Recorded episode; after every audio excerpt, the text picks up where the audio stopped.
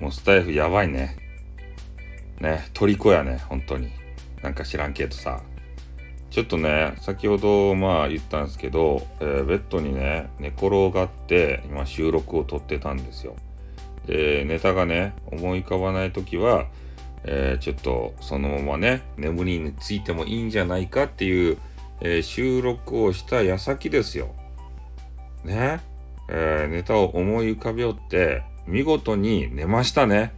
そして、寝てからどういうことが起こったかというと、あの、夢の中でね、ネタを探しおるわけですって。ね。夢の中でも頭を悩ませてるんですよ。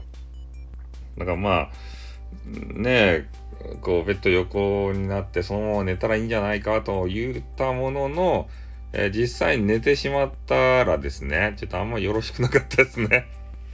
考え事をしながら寝たら、もう夢がね、スタイフの夢でね、ねえ、これ驚驚愕するよねってやつよね、本当に。起きてみたら。あらってなんか今スタイフの夢見ようたちがまたね寝る前もスタイフそして起きてスマホ確認してまたスタイフって。一日スタイフ好きやないと。ちゃんと自分の好きなことしてますか？ゲームとかさ漫画とかさ。漫画太郎が心配ですね。漫画太郎がねもうめちゃめちゃあれですよスタイフにはまっていてで好きな漫画も読めてないんじゃないかなっていうぐらいねあの気持ちがわかるわけですよ。スタイルあの楽しすぎてさ。いろんな人のね、配信、ライブ、それで自分のもせんといかんやろ？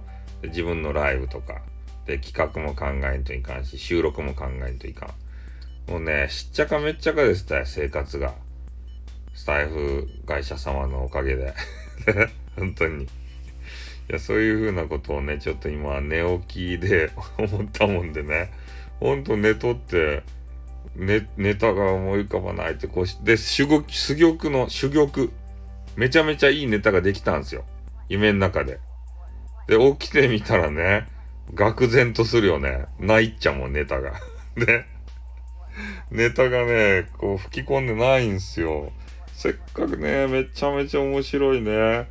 ネタ思いついたのにさ、で、夢やけん起きたら忘れるしさ、どういうことや、一体。面白いの吹き込んだやんか。返せ俺のネタ。ほんと。